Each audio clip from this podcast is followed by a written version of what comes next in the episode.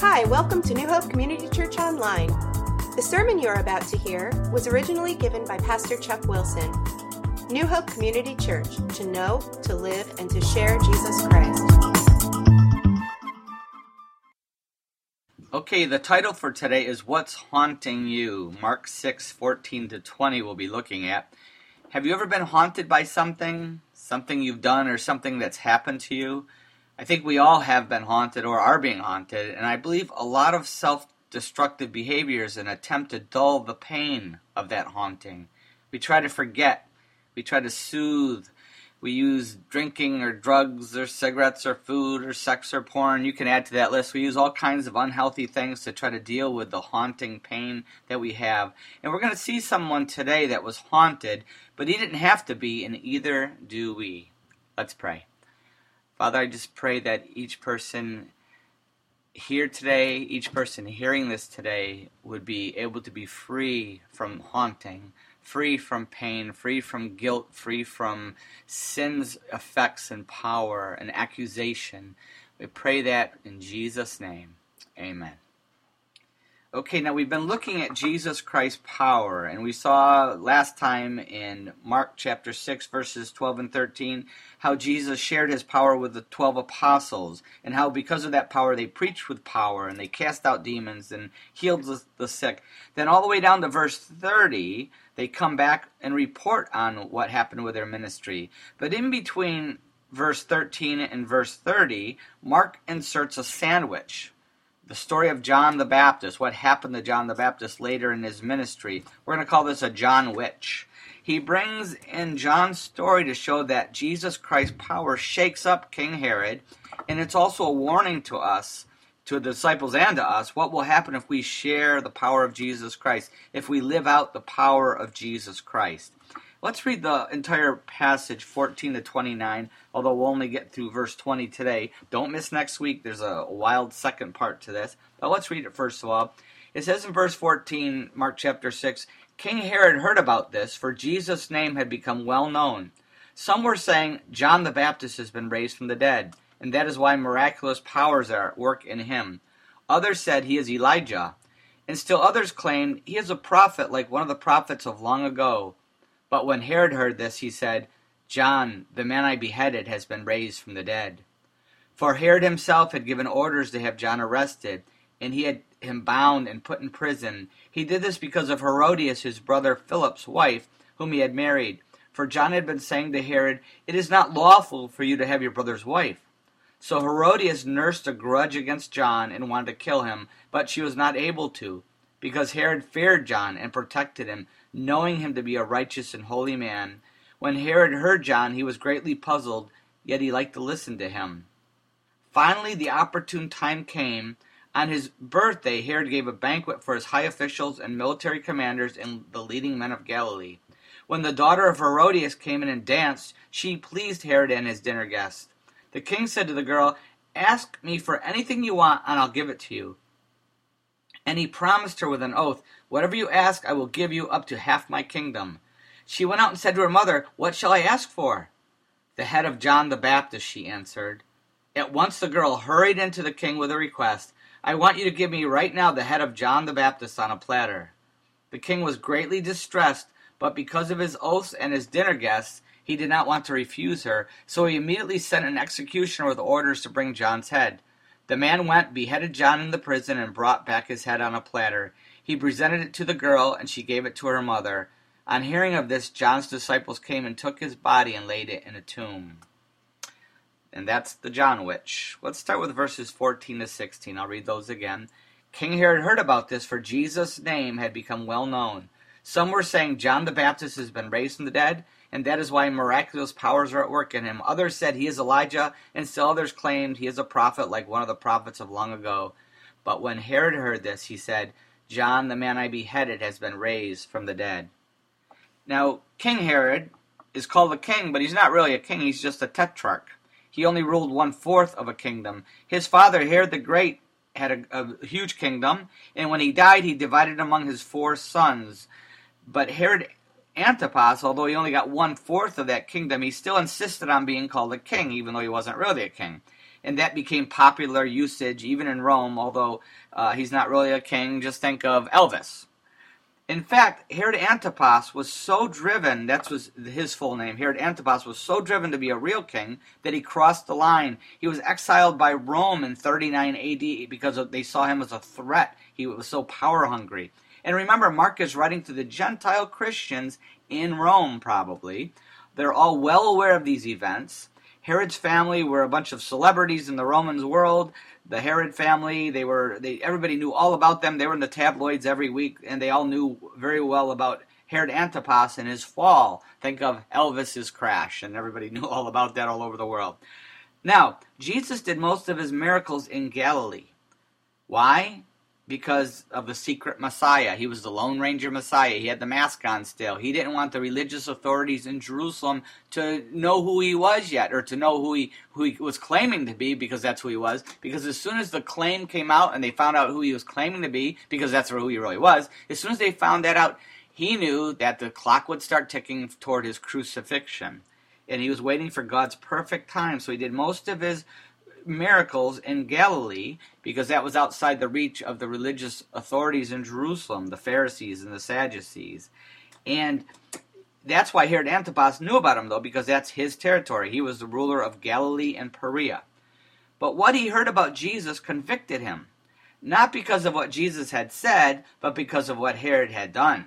He had a guilty conscience. He had murdered John. And because of that, it made him paranoid. The guy had paranoia. He was haunted by what he had done. Think of Poe's The Telltale Heart. Remember when he's when the uh, he's kept hearing the heart beating through the floor, and finally he loses his mind and goes mad. And that's really a picture of Herod. Herod was very superstitious, so he believed every rumor. He had this guilty conscience, this paranoia, and he's very superstitious. You put the paranoia together with the superstition. He believed every rumor. Every time he heard someone say John's still alive, he believed it. Once again, think of Elvis. How many people used to believe Elvis is alive, and some people still believe he's alive?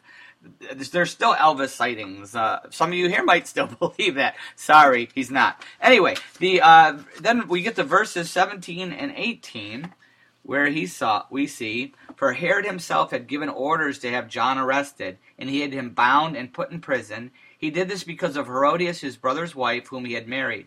For John had been saying to Herod, "It is not lawful for you to have your brother's wife." So Herodias nursed a grudge against John and wanted to kill him, but she was not able to because Herod feared John and protected him, knowing him to be a righteous and holy man. When Herod heard John, he was greatly puzzled, yet he liked to listen to him. So we see in verses 17 and 18 that Herod had arrested John. We saw that Herod had arrested John because John had confronted his sin.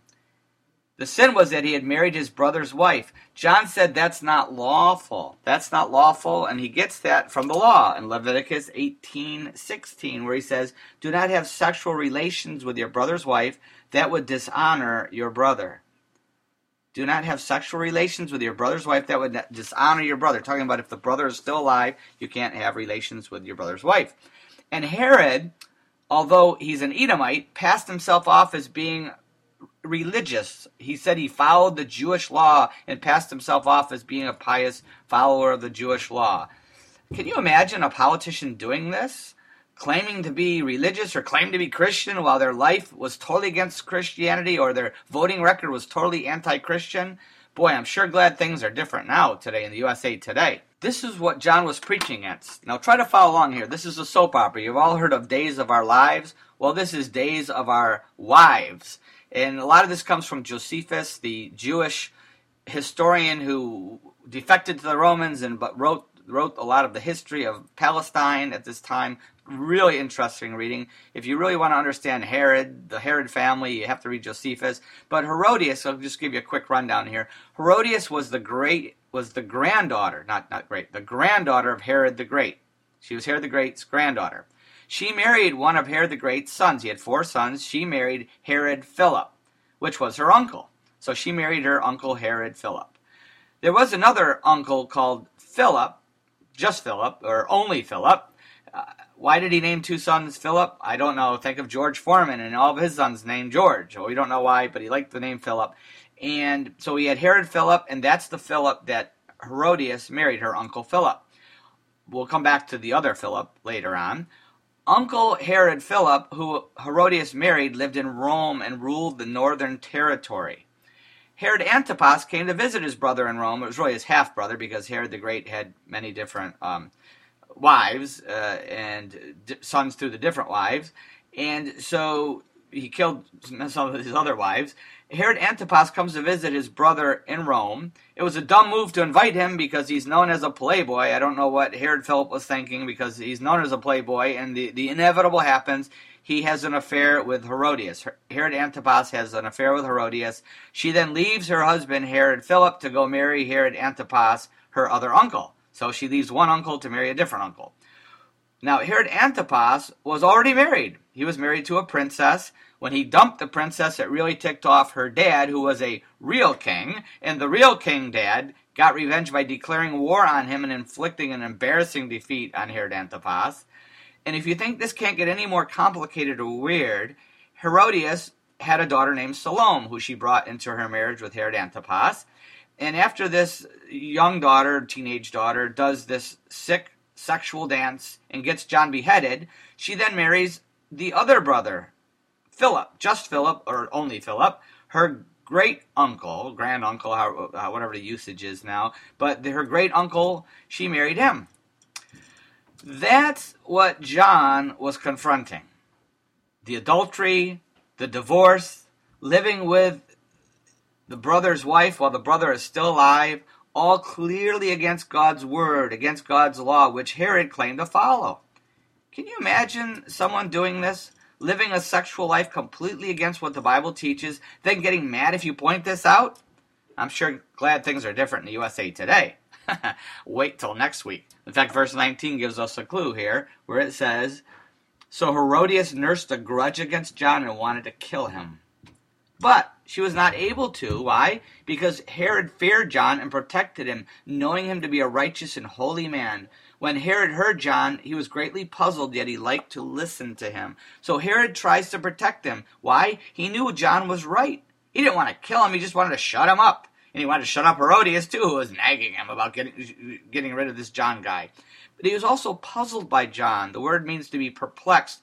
And the language indicates that John had painted him into a corner. He couldn't figure out how to keep his wife, and to keep his wife happy, and to still do the right thing.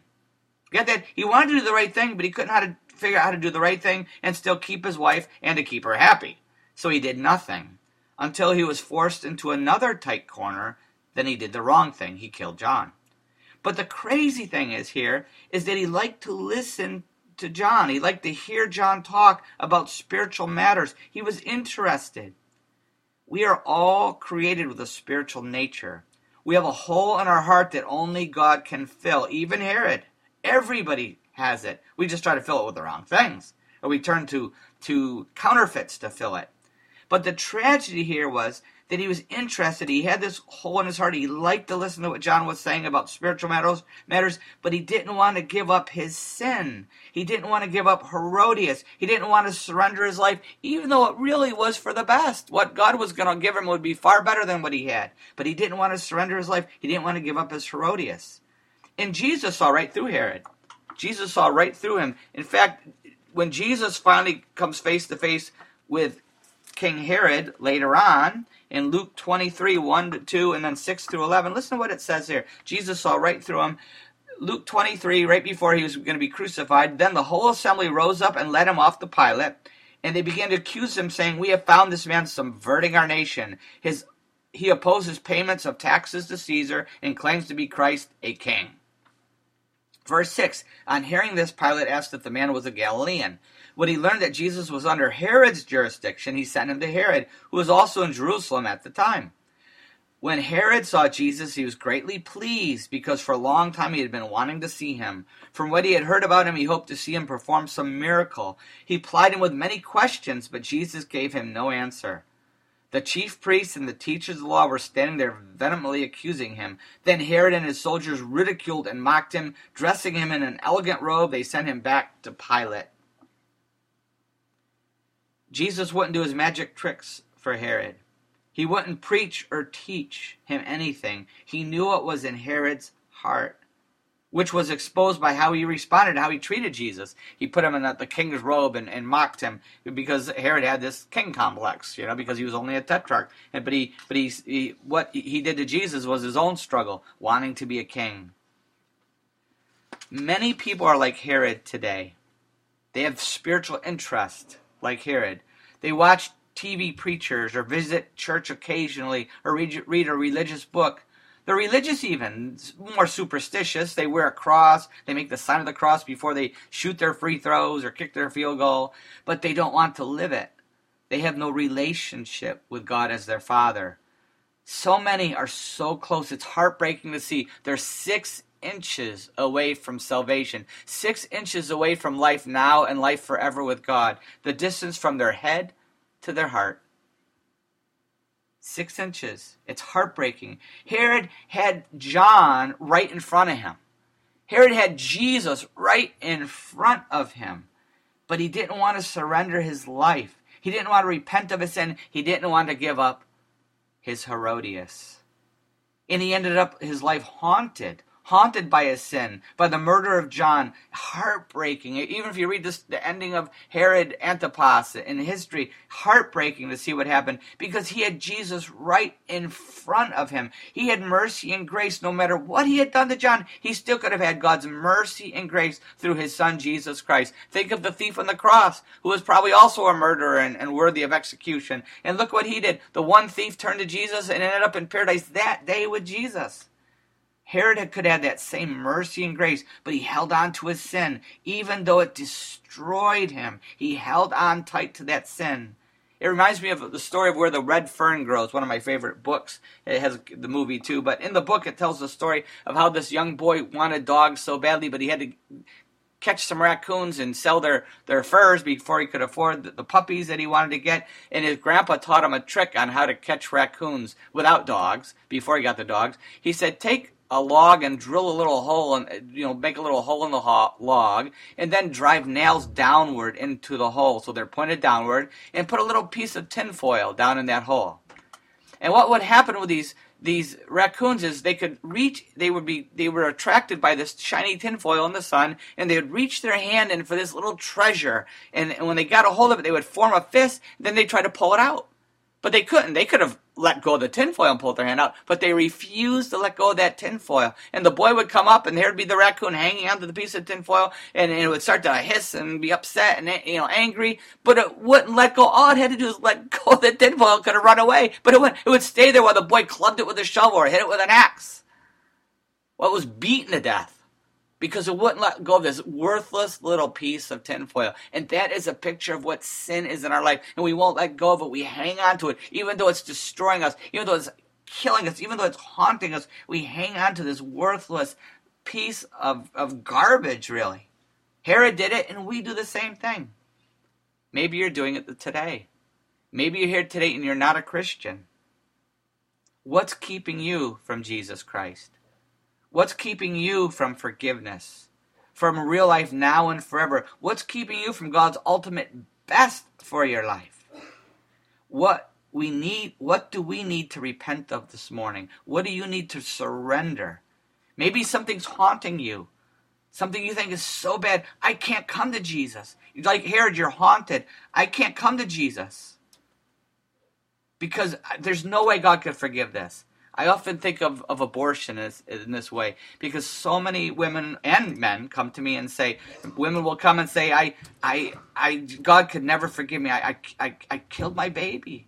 Or a boy will say, a young, a young man will say, I, I dropped my girlfriend off at the abortion clinic. I forced her to, to kill our baby. And, and, and God could never forgive me. And there's other things. That's just one that's real clear. And, and I always tell people, listen, it doesn't matter what you've done. Go to the cross. You need to go to the cross. Go to Jesus Christ. Repent. Ask for forgiveness. Put your faith in Jesus Christ. He will forgive anything. Maybe here you are a Christian, but you're still haunted by something. Something's still bothering you that you've already taken to the cross. You don't need to go to the cross again. You've already done that. You need to go to the throne. We need to go to the throne. Hebrews 4 14 to 16 talks about this going to the throne. In Hebrews 4 14, it says, Therefore, since we have a great high priest who has gone through the heavens, Jesus Christ, the Son of God, let us hold firmly to the faith we profess. For we do not have a high priest who is unable to sympathize with our weaknesses, but we have one who has been tempted in every way just as we are, yet was without sin. Let us then approach the throne of grace with confidence so that we may receive mercy and find grace to help us in our time of need. Verse 16 again, let us then approach the throne of grace with confidence so that we may receive mercy and find grace for to help us in our time of need. We need to go to the throne where God is sitting, and we go to that throne through his son Jesus Christ, who died on the cross for us, who paid for our sin in our place. And we go and we ask for God's mercy and grace. Mercy is the forgiveness, and grace is the help not to do it again, to, to live the life that God wants us to live, that strength to live that, God's mercy and grace. And that's something we should constantly do. It, all day long, constantly asking for God's mercy and grace for every struggle, for every temptation, for every discouragement, whatever we're going through, for whatever we're, whatever battle we're fighting, for whatever we're trying to do, our job or our raising our kids or teaching or school or whatever, asking for God's mercy and grace. We need to first go to the cross and put our faith in Jesus, and then after that we go to the throne on a daily basis, an hourly basis, a minute by minute basis, asking for that mercy and grace. Now, if you've done that, sometimes we go to the cross, we, we receive Christ, we put our faith in Jesus, we get our forgiveness, and then we go to the throne and keep asking for mercy and grace, but it still hangs on, it still haunts us. Satan, the, acu- the great accuser, keeps working us over, or we have an overactive conscience. Whatever the reason is, it, it, sometimes it's still bothering us, or, or a temptation is so strong that we can't, we just keep struggling, we can't beat it, we still struggle with it. If that happens, then we need to go to another Christian brother or sister. We need to go to another Christian brother or sister. James says, confess your sins one to another. You that somehow that breaks the power of, of sin, that breaks the power of a secret sin. Somehow, as we confess something to someone, you don't always have to. You go to the cross, it's done, super. You go to the throne, it's done, super. But sometimes it's still haunting, still bothering us, still holds us in bondage, and that's when we need to go to another Christian brother or sister. And, and, and it, for instance, we talked about abortion earlier. Many there are many women in our church who have said to me, Chuck, if any person comes to you and says they had an abortion or they're tempted to have one, have them come talk to me. I'll I'll talk to them. But if they've had one already and they're struggling with the pain of that, send them to me. I, I went through that pain of that. I worked through that pain. I found my forgiveness and my healing. And I want to help other girls, women do the same thing. There are many women. All you have to do is say, find me someone and I'll find it for you. Talk, ask him. She'll do the same thing. Uh, for the men, it's sexual struggles are often very shameful. We don't want to talk about our sexual struggles or, or what we've done or what we're doing. Listen, we've got a men of purity group that deals with everything from A to Z. Very confidential. They will not be shocked even if there's something so terrible you've never told anybody, but it's still haunting you, or something you've done, you just want to know how to pray and, and, and, and get free of this and, and maybe do the right thing somehow, talk to either Mel and or Ed, and uh, and they will help you work through this. Talk to them. They will be they you they will not be shocked by anything. And if you need help with anything else, talk to me. Talk to Kim. Find another Christian brother, sister here at church that, that you know you, you can trust. Talk to them and they'll help you walk through this healing process. There we have some great books we use, uh, Victory Over Darkness and The Bondage Breaker and, and different ones like that. We, we have several really, really good books. Or I'll re- just say, hey, I need to talk to a Christian counselor. I'll help you find a good Christian counselor that you can talk to. But it's I just want to encourage everybody to go to the cross, go to the throne, go to another Christian brother and sister. Find your freedom in Jesus Christ. Let's pray. As we go to this time of prayer, maybe here today as a Christian and you're still haunted, still bothering, something's really got you, I want to encourage you to go to the throne.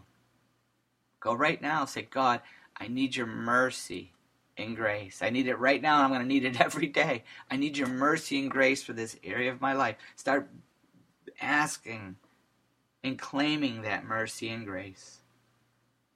Maybe here today you've never, you can't go to the throne yet because you've never gone to the cross. The first step is putting your faith in Jesus Christ, coming to that cross. Right where you're sitting, you can come to the cross and say, God, I ask you to forgive me. I repent of everything I've ever done wrong, everything that goes against your word, goes against your perfect plan for my life. I repent of that. I ask you to forgive me. I put my faith in your son Jesus, who died on the cross in my place. He took my punishment. I put my faith in him. And I'm going to follow Jesus. I give you my life. I give my life to you. I'm going to follow Jesus. Forgive me. I put my faith in Jesus. I'm going to follow you now. If you've prayed that prayer, I want to encourage you to go to someone let them know you've prayed that. Let me know. Tell somebody, someone that you, someone you know, or contact me. Let me know. I'll be, tell someone that you put your faith in Jesus Christ so they can be excited for you so we can encourage you in your new faith. Or if you've already put your faith in Jesus but you're still struggling with something, it won't break. You've been to the cross, you've been to the throne. I want to encourage you to commit to telling somebody. Share the struggle with someone so that you can work together for your freedom. Say, God, right now I'm going to, I vow, I promise to talk to someone. Show me who I can trust, who you're leading me to, to help me find my freedom in Christ. Father, we pray that every person listening to this right now, hearing your words from your word, would find their freedom in Christ freedom at the cross, freedom at the throne, freedom by finding encouragement from other Christian brothers and sisters who have, already battled through many of these same things. Lord, I pray that everyone can find their freedom in Christ. I pray that in Jesus' name and through your mercy and grace. Amen.